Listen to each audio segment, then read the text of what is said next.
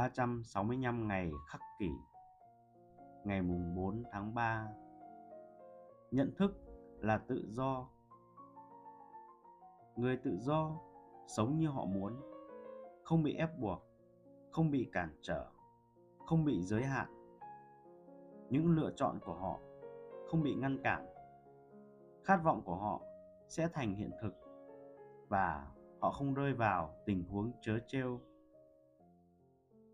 ai lại muốn sống trong dối nửa vấp ngã, bị hiểu lầm, vô kỷ luật, chỉ biết than vãn và hoảng loạn. Không ai cả.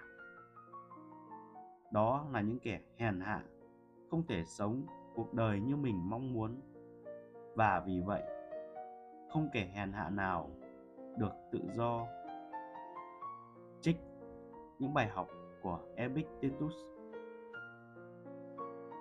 thật đáng buồn khi thấy nhiều người dành biết bao thời gian trong ngày để làm những việc họ phải làm. Đó không phải là những nghĩa vụ cần thiết như công việc hay chăm sóc gia đình, mà là những nghĩa vụ thừa thãi được chúng ta chấp nhận vì suy nghĩ phù phiếm hoặc thiếu hiểu biết. Hãy nghĩ về những hành động chúng ta đã làm để gây ấn tượng với người khác.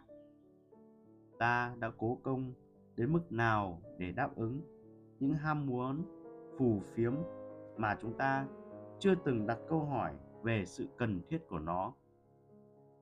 Trong một bức thư nổi tiếng của mình, seneca đưa ra nhận xét về việc những người có quyền lực thường trở thành nô lệ cho tiền bạc, địa vị, người tình của mình.